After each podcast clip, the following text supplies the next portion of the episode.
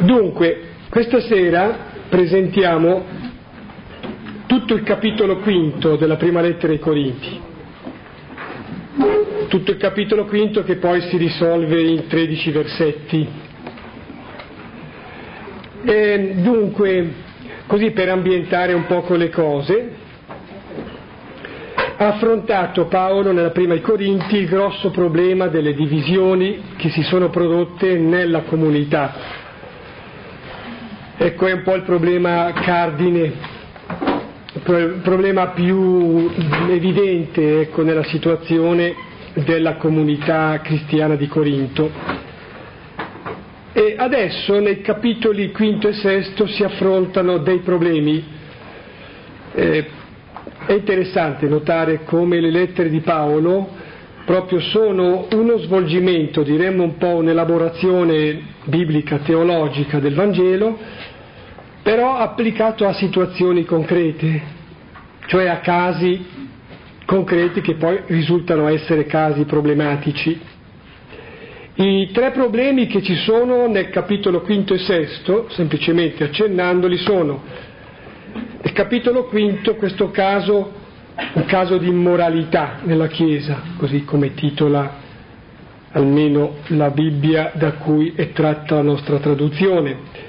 Poi nel capitolo sesto, diviso in due parti, un caso di, come dire, di amministrazione della giustizia che indebitamente, dice Paolo, viene attribuito a tribunali pagani mentre dovrebbero risolversi le cose all'interno della comunità. Poi la seconda parte del capitolo sesto è un caso ancora di morale per un costume così piuttosto lasso da un punto di vista proprio morale, di morale sessuale. Corinto era un po' eh, così debole su questo punto. Ma una cosa previa che mi viene da dire è questo proprio di fronte al caso nuovo che si presenta, caso di immoralità, e mi viene da dire questo, che c'è la presentazione eh, di casi, di situazioni che sono eh, storicamente in effetti circoscritte, datate, sono di un certo ambito, di una certa cultura, e quindi direi che sono anche un po' lontane magari da noi.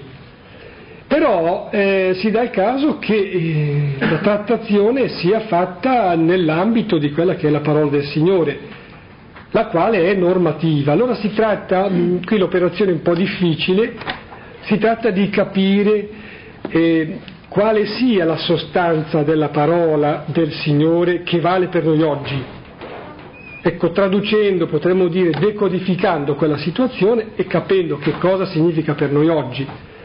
Perché, mm, voglio dire, eh, due possono essere le posizioni estreme, cioè quella di scartare dicendo, beh, noi non siamo Corinto, noi siamo a distanza, fa conto, di quasi duemila anni, questa roba non conta oppure l'altra posizione opposta che è quella di un certo fondamentalismo eh, biblico, cioè alla lettera quello che là si dice vale per noi. Ecco, mi sembrava un po' una premessa che si poteva o si doveva fare. Dopo di questa, allora leggiamo il brano. Dalla prima ai Corinti, capitolo quinto, 13 versetti, cioè tutto il capitolo, vai. Si sente dovunque parlare di immoralità tra voi e di una immoralità tale che non si riscontra neanche tra i pagani, al punto che uno convive con la moglie di suo padre. E voi vi gonfiate di orgoglio, piuttosto che essere afflitti, in modo che si tolga di mezzo a voi chi ha compiuto una tale azione. Orbene, io, assente con il corpo, ma presente con lo spirito, ho già giudicato, come se fossi presente, colui che ha compiuto tale azione. Nel nome del Signore nostro Gesù, essendo radunati insieme voi e il mio spirito, con il potere del Signore nostro Gesù, questo individuo sia dato in balia di Satana per la rovina della sua carne, perché il suo spirito possa ottenere la salvezza nel giorno del Signore. Non è una bella cosa il vostro vanto. Non sapete che un po' di lievito fa fermentare tutta la pasta? Togliete via il, lievito vecchio per essere pasta nuova, poiché siete azimi. E infatti Cristo, nostra Pasqua, è stato immolato. Celebriamo dunque la festa non con il lievito vecchio, né con lievito di malizia o di perversità, ma con azimi di sincerità e di verità vi ho scritto nella lettera precedente di non mescolarvi con gli impudichi. Non mi riferivo però agli impudichi di questo mondo o agli avari, ai ladri o agli idolatri, altrimenti dovreste uscire dal mondo. Vi ho scritto di non mescolarvi con chi si dice fratello ed è impudico o avaro o idolatra o maldicente o ubriacone o ladro. Con questi tali non dovete neanche mangiare insieme. Spetta forse a me giudicare quelli di fuori. Non sono quelli di dentro che voi giudicate. Quelli di fuori li giudicherà Dio togliete il malvagio di mezzo a voi. Va bene, tutto. Dunque, ehm, cercheremo di fornire un po' una spiegazione, una sempre parziale spiegazione. Ehm, non un'apologia, una difesa esatta di quello che Paolo fa stante un po' quello che dicevo, che dicevo prima. No? Ecco, ancora voglio dire, mh, mm, così come premessa per la spiegazione poi dei singoli versetti, il problema che si presenta a Corinto, e che però ecco, si può dire anche si presenta, allora il discorso è estensibile anche alla Chiesa di ogni generazione, è questo. Eh, la comunità dei credenti, la Chiesa non è mh, mm, su una galassia a parte, è nel mondo. Ecco il discorso allora in termini che sarebbero più tipici del Vangelo di Giovanni, il discorso è questo, essere nel mondo senza essere del mondo. Cioè la Chiesa di Corinto, ci sono anche proprio dei riferimenti espliciti in Paolo, ecco, deve uscire da quella che è la logica del mondo non uscire dal mondo, ma dalla logica del mondo, da una logica di appartenenza al mondo, da un criterio mondano di valutazione, di progettazione, di condotta. Ecco, allora è suggerito nel caso, nel caso che viene considerato, beh, una diagnosi molto precisa e anche una terapia. E quelle cose ci possono sorprendere, le cose ci possono anche un po' beh, scandalizzare, possiamo anche pensare eh, così istintivamente, viene da pensare, da contrapporre un brano come questo a brani di Vangelo. Beh, Paolo fa un certo tipo di analisi, suggerisce una certa terapia che discomunica, tra virgolette. Nel Vangelo non si dice che Gesù addirittura eh, nutriva simpatia per i peccatori, mangiava con loro? Ecco, io direi, vabbè, innanzitutto suggerirei che forse c'è una certa differenza, mi pare si possa dire, c'è una differenza proprio sostanziale tra quello che è il ruolo di Gesù. Ecco, Gesù è mh, mm, colui che convive perché con mangia coi peccatori ma porta su di sé e riscatta poi il peccato. Non so se la comunità possa presumere di fare altrettanto. deve ispirarsi a Gesù, ma non è lo stesso. Ecco. Poi direi che eh, lasciando insoluta la questione, va bene, uno tiene conto di quello che dice Paolo e tiene conto anche di quello che dice il Vangelo, cercando non di eliminare l'uno o l'altro perché così a preferenza sceglie l'altra posizione, ma cercando di capire forse qual è la logica che soggiace all'uno e all'altro e alla logica più profonda che unifica i due atteggiamenti. Va bene, non è molto chiaro quello che si dice, ma credo che si possa incominciare allora leggendo il primo versetto. Vediamo. Si sente dovunque parlare di immoralità tra voi e di una immoralità tale che non si riscontra neanche tra i pagani, al punto che uno convive con la moglie di suo padre. Eh, si parla di immoralità, mm, nel testo originale in greco si parla esattamente di prostituzione porneia. Nel Nuovo Testamento in genere questo significa proprio l'immoralità nel campo sessuale, ecco, la lussuria, la sfrenatezza sessuale. Non è ben precisato qui di che si tratti, eh, cioè se sia un adulterio o un incesto. Paolo non denuncia esattamente l'uno o l'altro.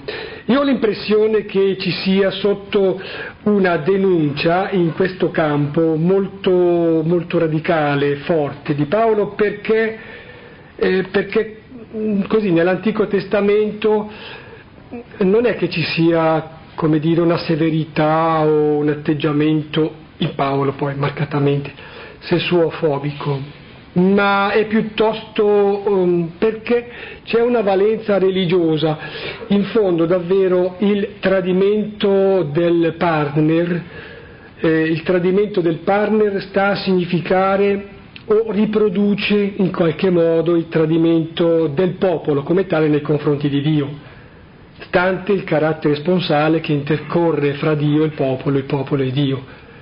Ecco, per cui per esempio nel Nuovo Testamento voi ricordate la, il rimprovero che fa Giovanni il battezzatore a, a Erode perché convive con la moglie del fratello, con la cognata.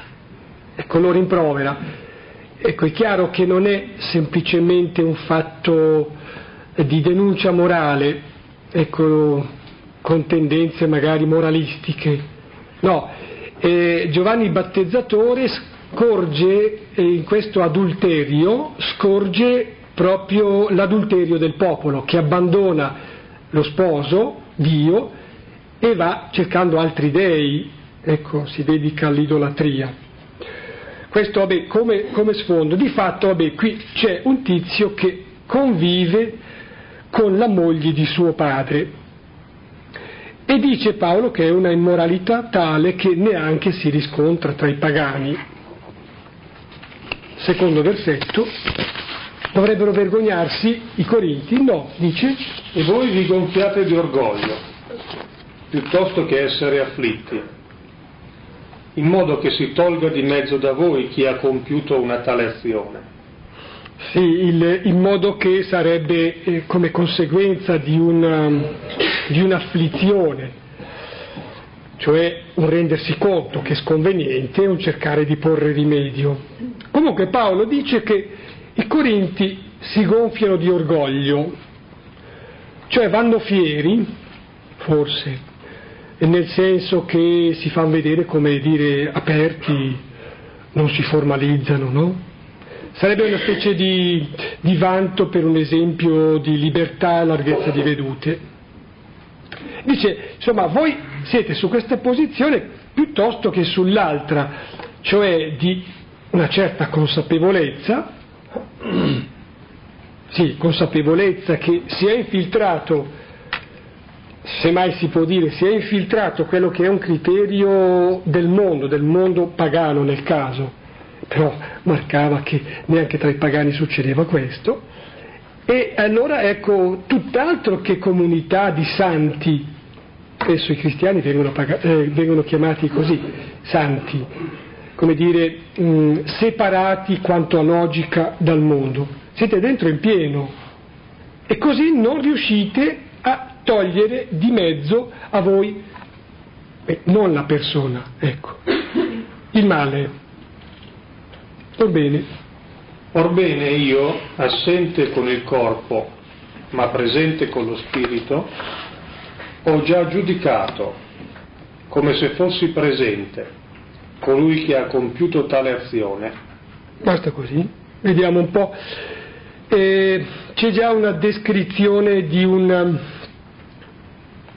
sì, di una presa di posizione, di, di un giudizio, tra virgolette lo metto, spiegheremo perché, da parte di Paolo, che eh, ha già inquadrato la situazione e già intravede appunto dopo una diagnosi anche una terapia. Dunque qui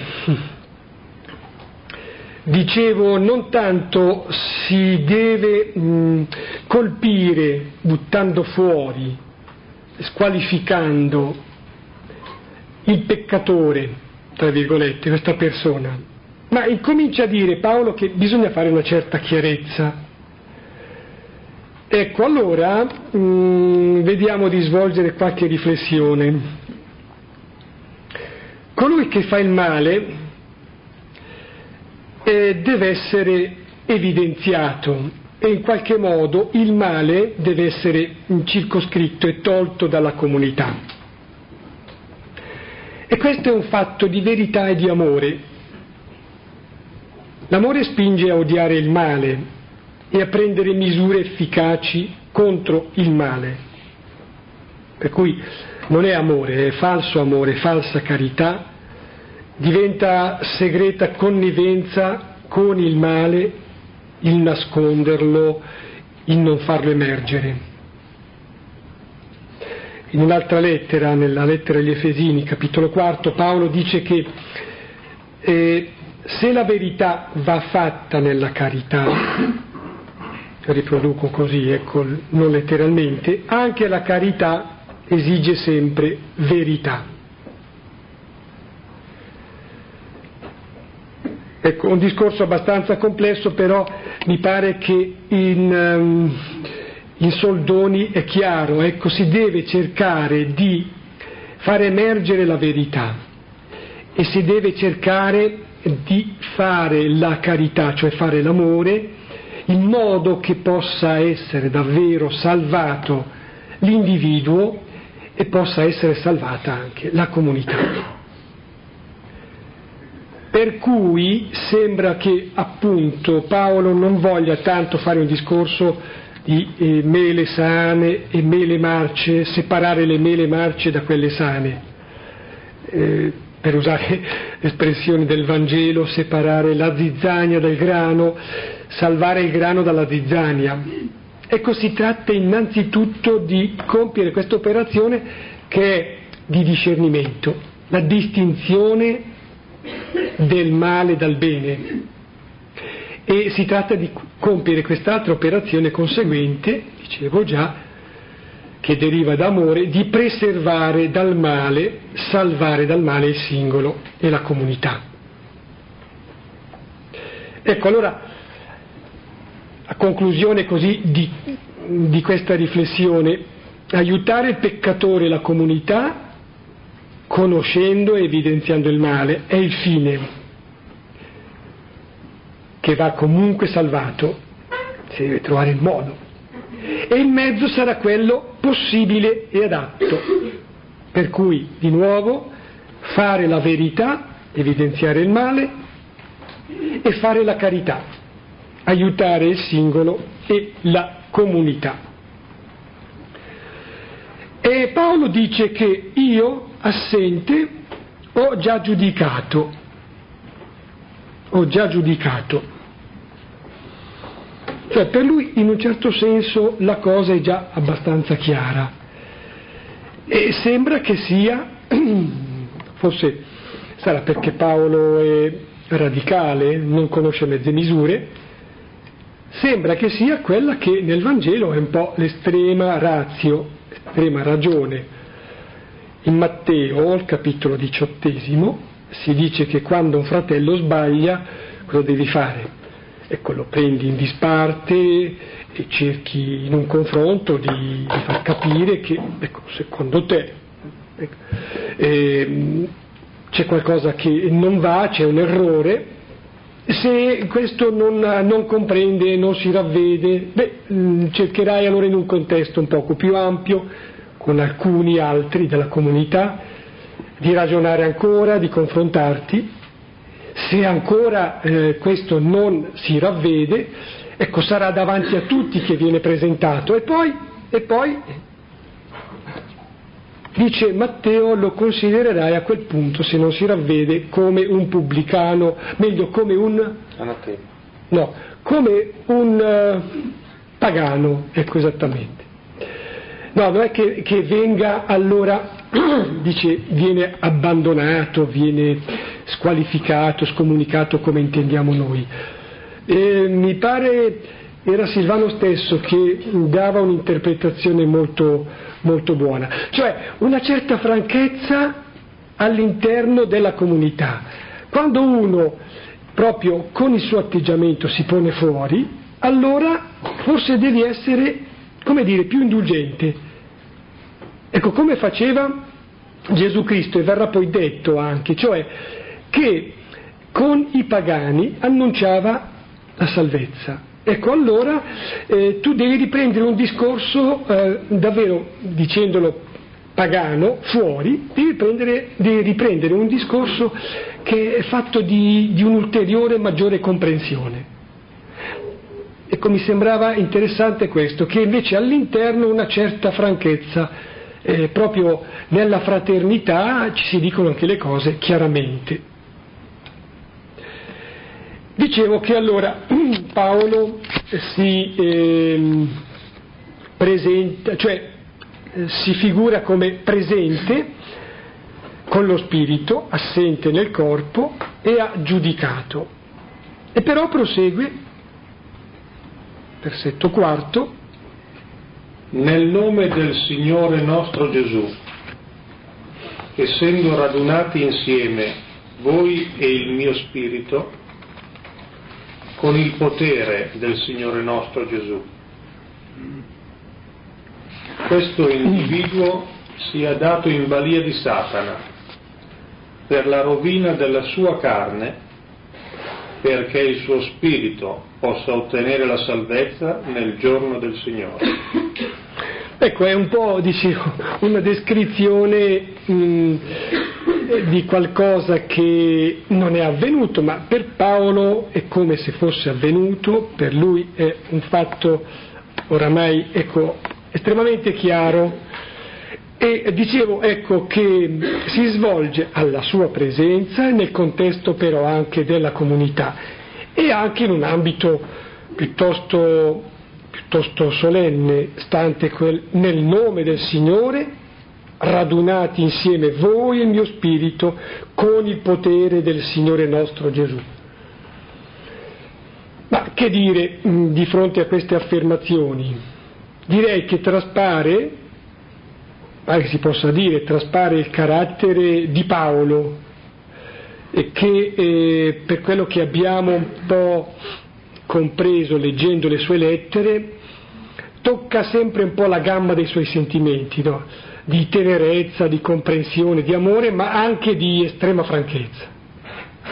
Per cui ecco qui semplicemente c'è da constatare che per lui questo individuo eh, viene dato in balia di Satana, cioè non è che venga consegnato al demonio, cioè gli si fa capire che si pone in una logica che non è quella che deriva eh, dalla ricezione del buon annuncio, della, della buona notizia dell'Evangelo. Cioè si è messo in un'altra logica. E allora si fa apparire con estrema franchezza che si è posto fuori. Ecco, non so se mh, mm, sembra un po' apologetico nei confronti di Paolo il dire lui non è che lo scomunichi ma dichiara che si è scomunicato, si è tagliato fuori lui, ecco.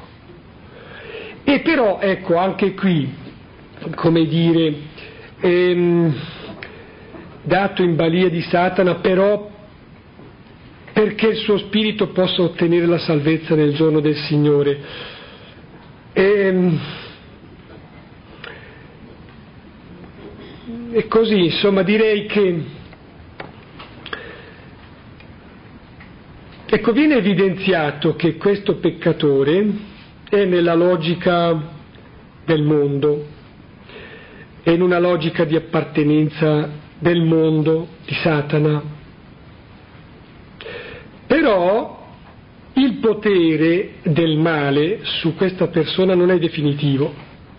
Come dire, che il potere del male, del peccato, il potere stesso di Satana, può infierire, può distruggere la carne del peccatore, però è come se dicesse ecco al massimo lo tiene fino alla morte, alla morte che diventa espiazione del peccato, nella morte Satana ha ciò che gli spetta, la morte stessa, e lì finisce il suo regno e lì incomincia invece il regno di Dio, una salvezza attraverso il fuoco che brucia tutto ciò che è inconsistente, lasciando la verità.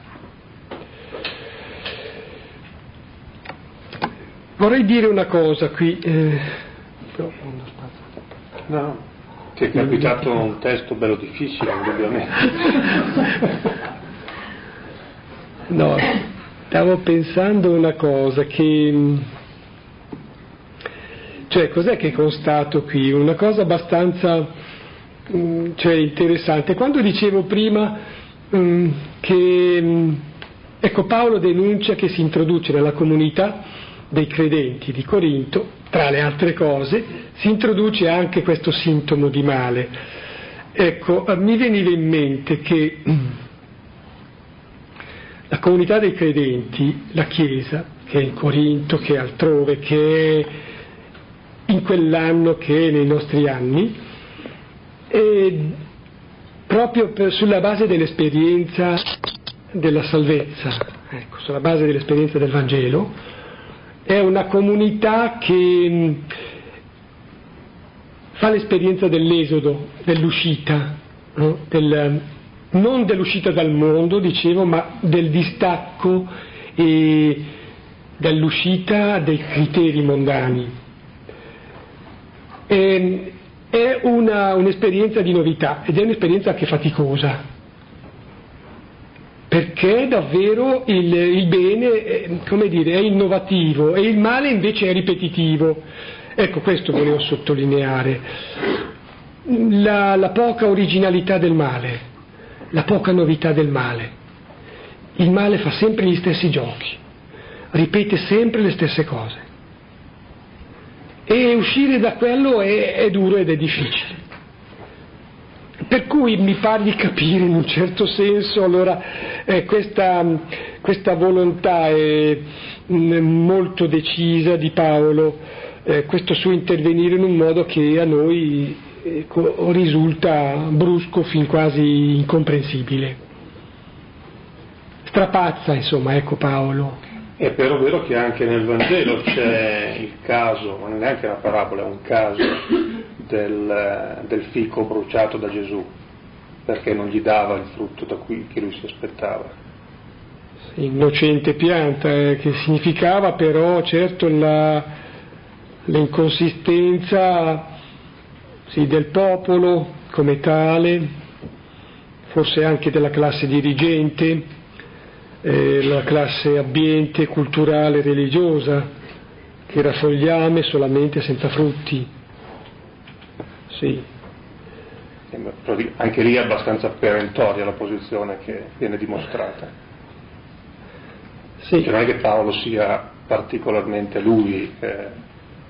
Nell'applicazione ho l'impressione che Paolo, è vero, il Vangelo viene predicato eh, viene predicato ai pagani, viene, bene, eh, sì, nasce in una comunità che, che è cristiana, però eh, direi che ha come, ma, ha come sott'occhio un orizzonte più vasto. Paolo ha sott'occhio una comunità ben precisa, una comunità che chiama comunità di santi. a cui è stato annunciato la buona notizia, ha intrapreso un cammino e Paolo è sempre molto preoccupato che questo cammino venga interrotto, che questo cammino di uscita venga interrotto con un, un ritornare su posizioni che, ripeto, sono, sono vecchie, sono antiche, ripetitive, tipiche del male. Comunque va bene, no, l'avevo già detto prima e lo ripeto, si tratta di capire un momentino quello che fa Paolo, capire ecco, quelle che sono le motivazioni profonde, che sono quelle accennate, fare verità, fare una precisa diagnosi del male. Quanto alla terapia, va bene, magari si può anche avere qualche perplessità, però credo che l'intento è, è un intento serio, non è un intento eh, che derivi da, da, un animo rissoso, da un animo... era portato alla chirurgia radicale, tagliavano. Vediamo di passare oltre perché c'è ancora qualche cosa di interessante, diventa questo una riflessione che è mh, alla base anche del discorso ed è, e va alla radice dell'esperienza di fede stessa. Mm. Non è una bella cosa il vostro vanto. Mm. Non sapete che un po' di lievito fa fermentare tutta la pasta? Cosa vuol dire? Eh, cioè è come se tentasse di aprire gli occhi a questi di Corinto cioè non considerate abbastanza la faccenda, forse addirittura vi vantate come di larghezza di idee ammettendo queste cose. E dice Paolo, attenzione, eh, un po' di lievito, cioè aprire, in un certo senso, aprire al male, eh,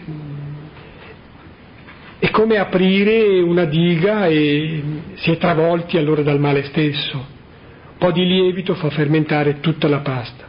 E c'è un riferimento al lievito, al lievito vecchio, al lievito nuovo, c'è un riferimento anche all'usanza degli ebrei che per Pasqua, versetto settimo, togliete via il lievito vecchio per essere pasta nuova, poiché siete anzi.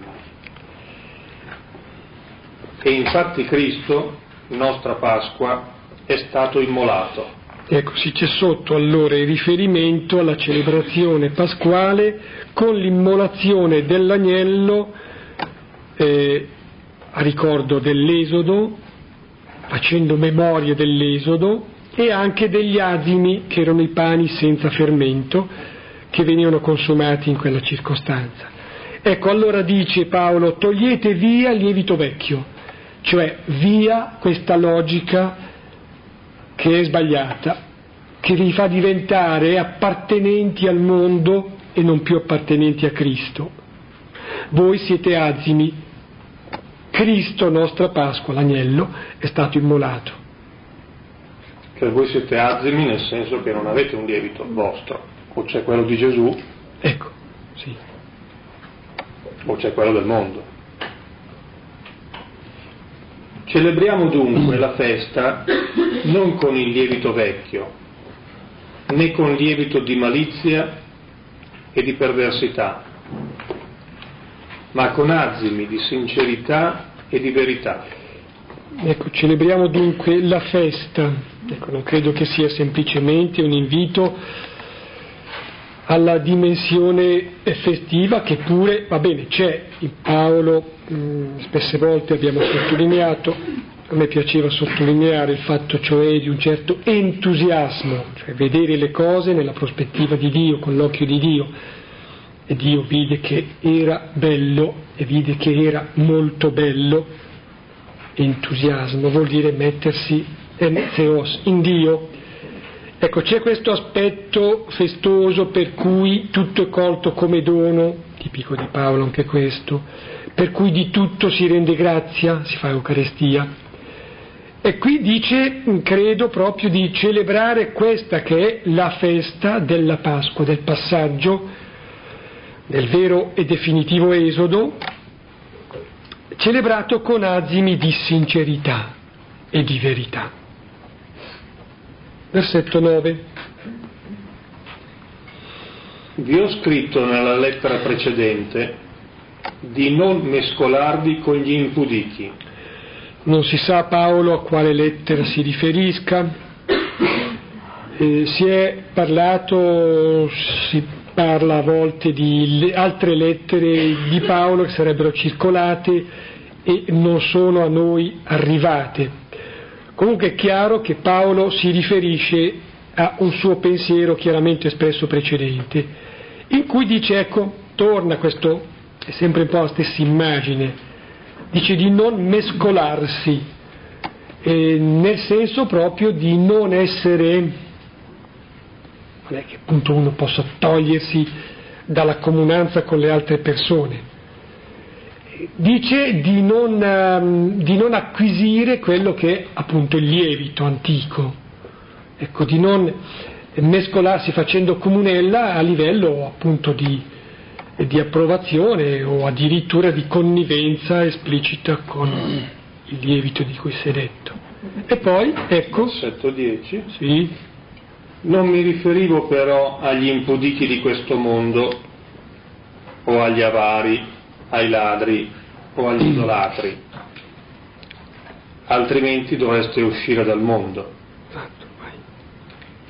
Vi ho scritto di non mescolarvi con chi si dice fratello ed è impudico o avaro o idolatra o maldicente o ubriacone o ladro. Con questi tali non dovete neanche mangiare insieme Ecco, emerge, tra l'altro notavo adesso come ci sono sei, pudico, avaro, idolatra, maldicente, ubriacone o ladro, ecco, sono, è il numero dell'imperfezione, no? In questo provvisorio elenco di, di fermenti cattivi. E qui appunto Paolo dice che non si riferisce a, a persone qualsiasi, ma all'interno della comunità. All'interno della comunità eh, c'è questa, questa, severità, questo giudizio, eh, questa diagnosi e anche questa terapia di Paolo. Vai, 12 e 13. Spetta forse a me giudicare quelli di fuori?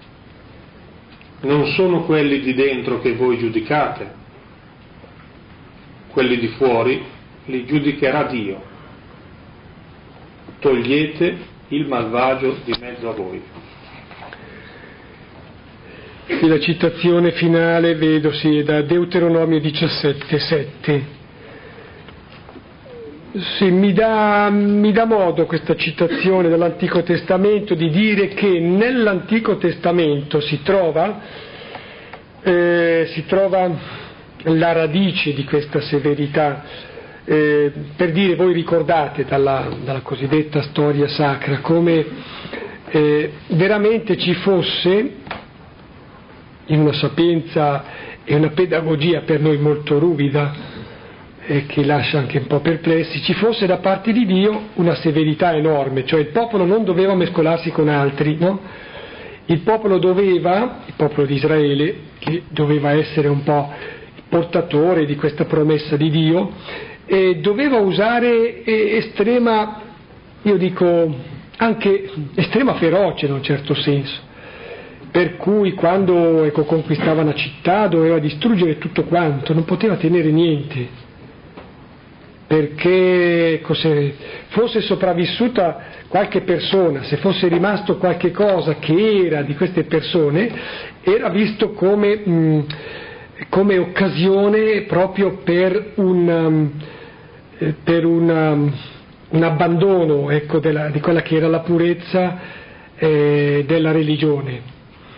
Ecco, su questa, su questa base e anche facendo questa citazione, credo che eh, Paolo mh, mm, esprime una, una, estrema severità, ecco, per noi anche un po' ci lascia perplessi, una severità all'interno della comunità, nel caso all'interno della comunità di Corinto. Bene, io, cioè bene, non lo so, ecco, terminando un po' questa, questa specie di, di, sì, di spiegazione, riflessione, non è che mi senta molto soddisfatto, ma credo che si dovrebbe risultare chiaro, lo dico ancora una volta, quello che è l'intento di Paolo. Eh. Non è un intento di giudizio, l'ha escluso il giudizio, dice nessuno deve giudicare, neanche devo giudicarmi, solamente Dio giudica.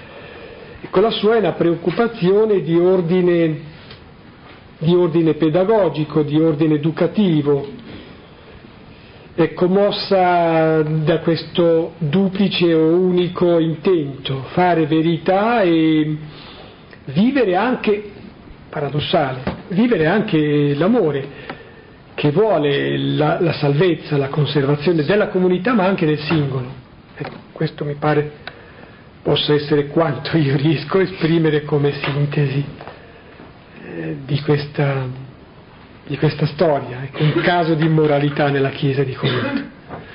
Proviamo a riflettere magari ulteriormente qualche minuto e poi più che domande dire un pochettino quello che ci pare di aver capito positivamente. Non dico familiarità, ma una certa conoscenza di Paolo, del suo temperamento, del suo stile, del suo taglio anche. Eh, in mente quello che dice la lettera di Pietro, riferendosi a Paolo, e dice che dice, racconta e annuncia delle cose che sono anche difficili Paolo, eh? lo dice Pietro perciò.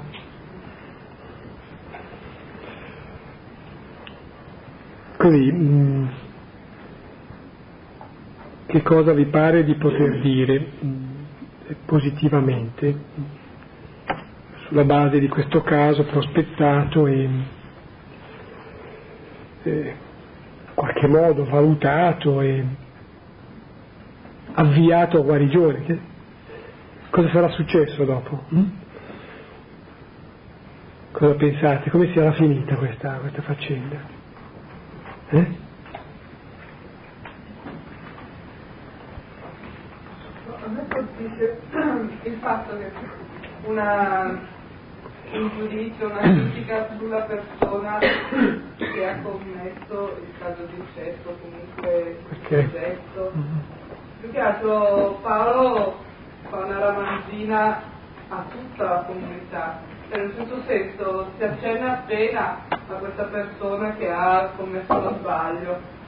Tutto il dramma è incentrato invece sul fatto che la comunità ha sbagliato, cioè la comunità non è stata presente, non è stata vicina a questa persona, quindi in un certo senso sono tutti responsabili mh, dello sbaglio del singolo, quindi ci riveste di una, di una responsabilità non da poco, perché in fondo eh, è più verso la comunità che ha delle parole di rimprovero.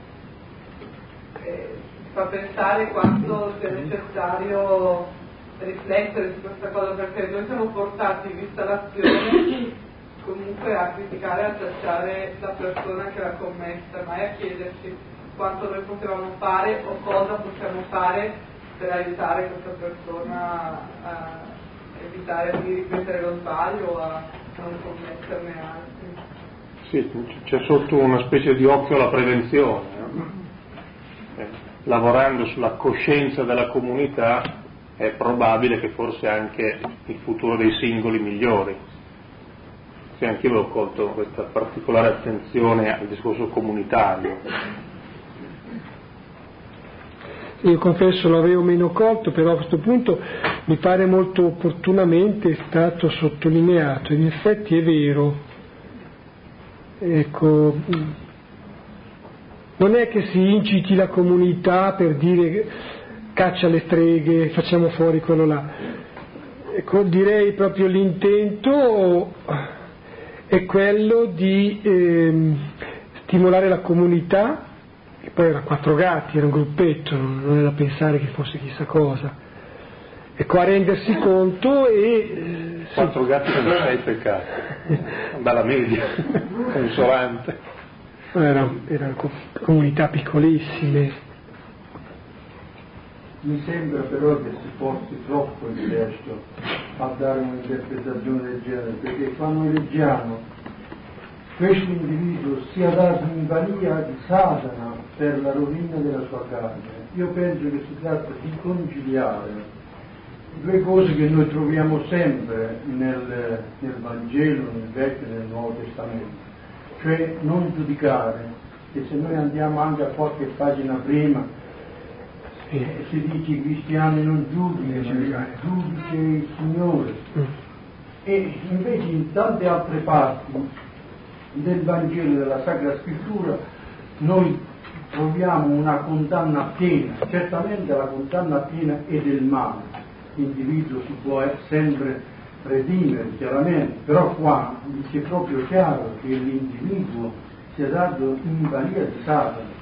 Ora io penso che quando si parla del, del giudicare nella Sacra Scrittura bisogna saperlo intendere, perché c'è sempre modo e modo di giudicare ci deve essere la correzione che deve essere, che, che deve essere fraterna. Del resto oggi se uno prova piacere, se noi ci pensiamo, non so, quando uno è preposto all'ordine pubblico, prendiamo i vigili che dà la multa, prendiamo i poliziotti che deve arrestare, anche quelli hanno una forma di correzione.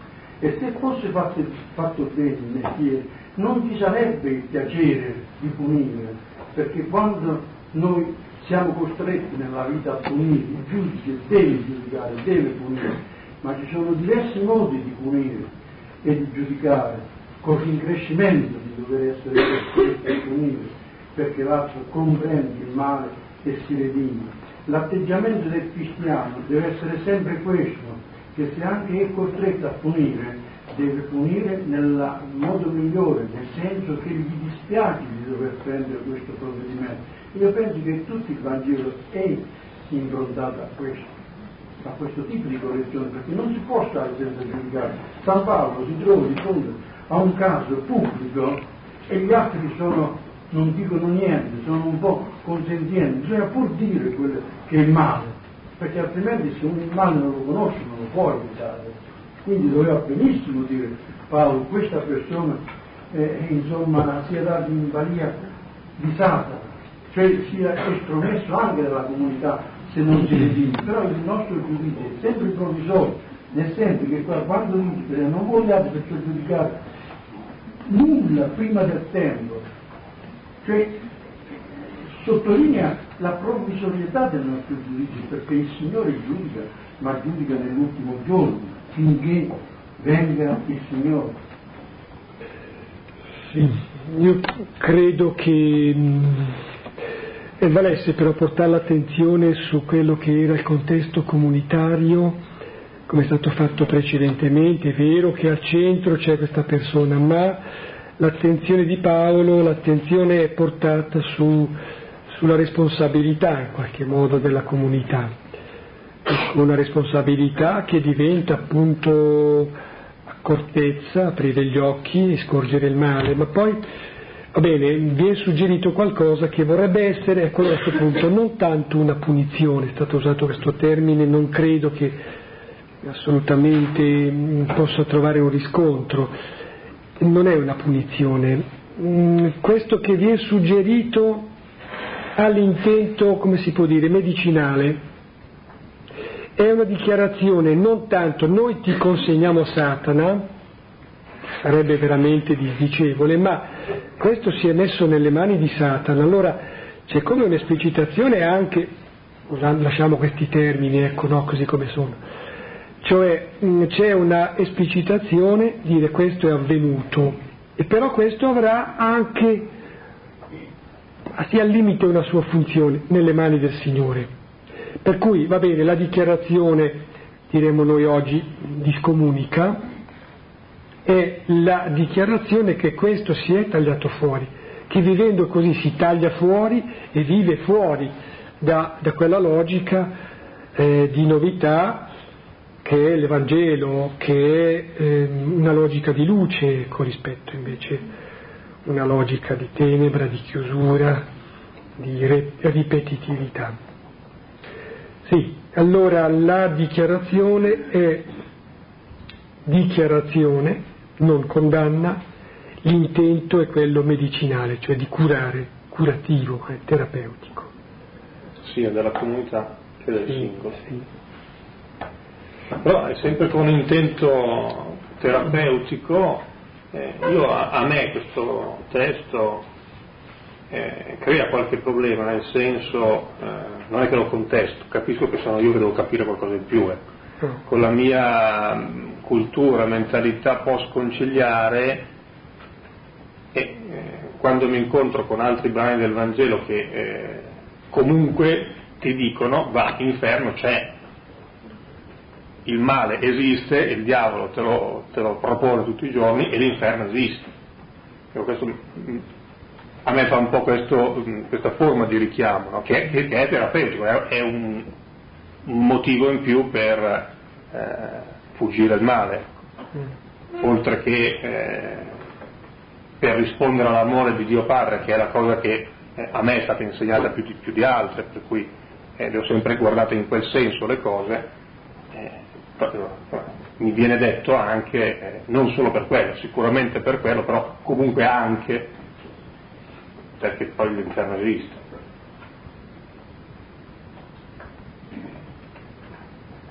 E, e, e prima di andare all'inferno esiste eh, la necessità del discernimento, cioè per, per avere la chiarezza che magari io non lo capisco bene dov'è il confine, però so che c'è un confine tra il bene e il male, devo starci attento, in me e nella comunità.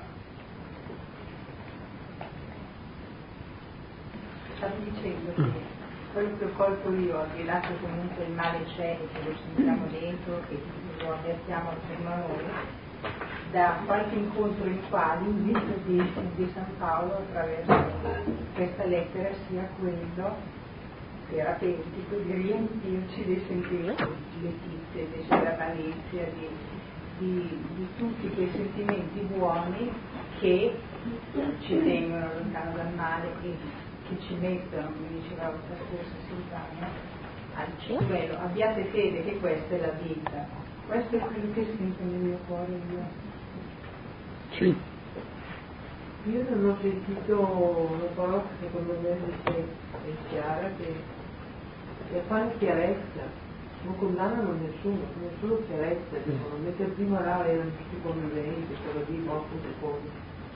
Quindi dici chiaramente questo qua è una cosa sbagliata e poi vabbè, si è trattata da vuol dire mettete bene in chiaro che è una cosa che avete sbagliata. Poi lui eh, del spirito, se lui sa a un certo punto con chiarezza che quella cosa lì è sbagliata, poi lo fa ancora, però a un certo punto il suo spirito possa salvarsi. Cioè, io trovo una correzione fraterna, cioè non, non, non riesco a capire della, della, della, eh, come una paura di... Boh, è detto chiaramente, quella roba di dire erano tutti d'accordo, mi servono a dire, beh, concordo, magari guarda che bello, e invece gli dice chiaramente, no, quella roba lì si fa, lo fanno tutti quanti, però non è ben fatto.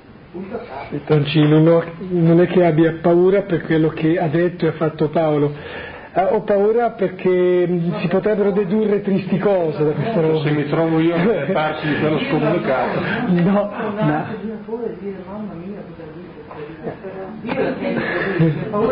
No, per quello che si potrebbe dedurre se si legge malamente sta roba. Però sa, che sbaglia e allora forse il suo spirito a un certo punto alla fine se invece continuiamo a dire poco no non sono Filippo ma a me viene in mente la paura diciamo no? se, se, viene un po' semplificata la faccenda eh, diventa le mele marce vanno buttate fuori. Eh, e questo è, è un rischio. uno è libero, può fare qualunque roba, però sai che fai male, io faccio una cosa, eh, lo so che è sbagliata, poi riuscirò a correggermi. Sì, però forse la differenza fondamentale tra i, i due è che lo stereotipo, lo stereotipo delle mele marce che vanno buttate fuori c'ha dentro che uno no, della mela marcia del suo destino se ne straprega. Ma no, ma qui da noi no, perché l'abbiamo detto mille volte che è misericordioso,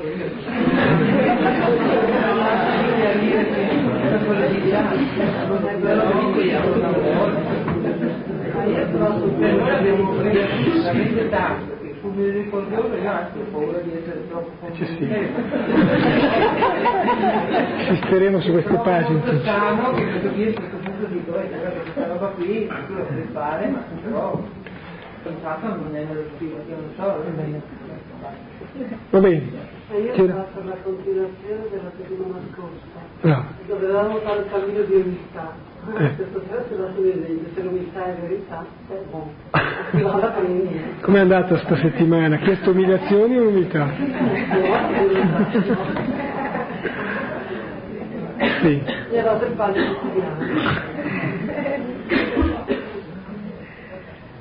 Dire una cosa, anche io notavo la tua delicatezza estrema, intendo dire, che forse nasconde sempre la pecca di tutti, in particolare della Chiesa, su questo aspetto che è stato molto enfatizzato. Io penso che in fin dei conti, se San Paolo denuncia una cosa che c'è un tabù, certo, presso qualsiasi, quasi, non tutte, ma molte forme addirittura di società, recentemente sui giornali, l'anno scorso, per un caso simile, no? sono parlati sei mesi in tv, eccetera.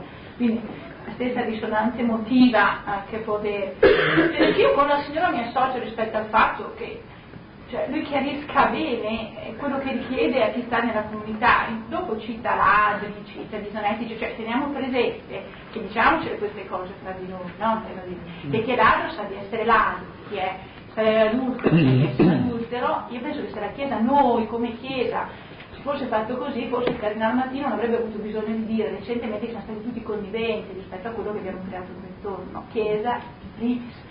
Dice tutto questo aspetto che mi sembra rientri delle relazioni qui, cioè si parte da un caso, qui dice, oh buono, una comunità di quattro persone, cioè, cambiare la tolleranza, il perdono, eccetera, per non riconoscere il bene e il male è assolutamente disastroso, perché può avere delle conseguenze, è un conto è condannare una persona, per non amare, non capire, non intrattenere con conto è prendere lucciole per lanterne o, per tolleranza, intendo compiacenza, o questa è veramente una cosa che la trovo del devastante, ecco, successivo. Ma non solo, sembra il resto del brano esca, come dire, teniamo presente, come dire, che noi non dobbiamo comportare, se ci comportiamo così dobbiamo sapere di comportarci così. O cavolo, dire, forse questo, questo brano è stato dato a rovescio, no? Cioè, no, quello che dice il Baltinger non è tanta preoccupazione, forse non si bruciava Giordano Bruno, non si bruciavano i maghi, se si bruciava altra gente, intendo dire questi brani sono stati manipolati, tanto che oggi ha gli uomini di Chiesa non, non partitoli hanno paura a parlare di morale sessuale, per dire questo è brutto, no?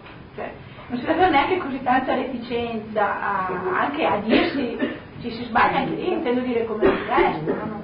non, vedo tutto questo aspetto così tremendo, però vedo che sia importante che lui dica, cioè, se siamo ladri dobbiamo sapere di essere ladri, eh? e non è che come dire ci copriamo uno sull'altro, ma Dio buono ci siamo coperti tanto. Sarebbe stato bello che Martino non avesse avuto da dire questo, di sé e di tutta la Chiesa, no? Come dire, eh, tutti così. Eh, eh sì, in sostanza sì. Cioè, per quello mi sembra bello che parli così anche animosamente, focosamente, eccetera, non, non trovo una forma di che ti si debba sentire particolarmente inibito, se anche se questo è sbagliato, io, no. io non sarò cattiva, però mi comporto in maniera cattiva. Eh sì, eh. Bene. Giusto, giusto. Anche la sottolineatura della parte positiva che emerge, cioè eh, di, quale, di quale spirito bisogna essere animati quando c'è riferimento a Gesù Cristo, eccetera. La parte lì positiva è molto bella, giusto. Come è giusto anche sottolinearsi che si deve fare chiarezza, ecco. non, non si deve per un malinteso senso di, di carità diventare, come dire, irenici, irenisti e coprire, è vero, è vero. Dico, forse si è fatto un uso talmente Ecco, sbagliato e- che abbiamo tutti dei sensi di colpa, no? Cioè, sarebbe stata diversa la storia della Chiesa, se si bruciava uno si bruciava un altro, ok? E quindi, sai, ci sono tanti valori eh, che pesano su queste robe qua.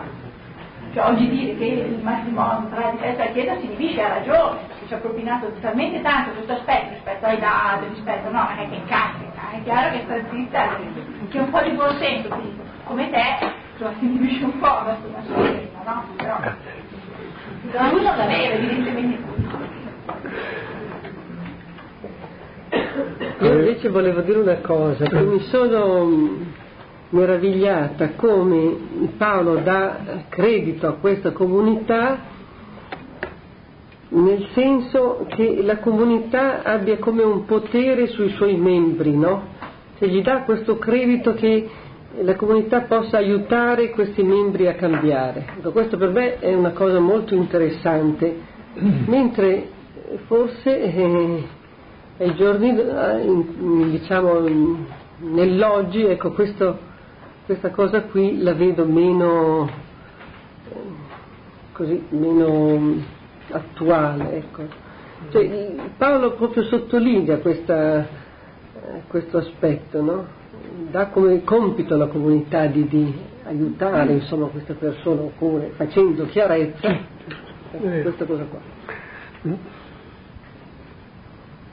Anche questo è vero. E come il caso singolo, che uno può valutare se stesso, no? anziché quello dell'altro, deve essere visto anche per le conseguenze che porta la comunità. Perché io faccia del certo. bene o del male ha delle conseguenze sulla comunità. Certo. Il bene, o male me, eh, il bene e il male medio dipende molto da, da, quello che ci metto dentro io. Comunità di chiesa o piccole comunità?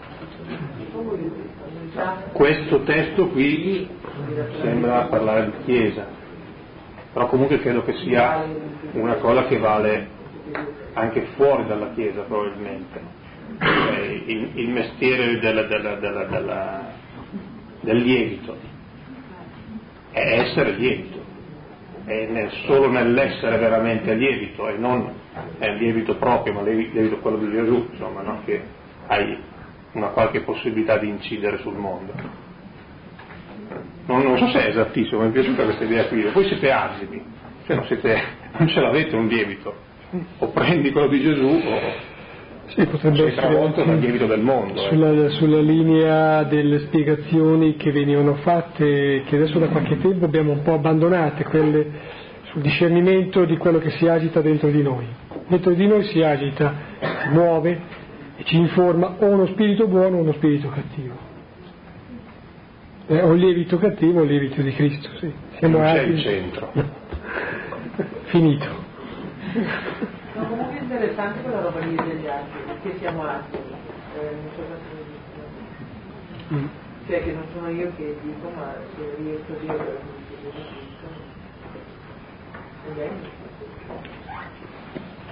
Va bene, per poter arrivare poi al capitolo sesto, dobbiamo sospendere qui.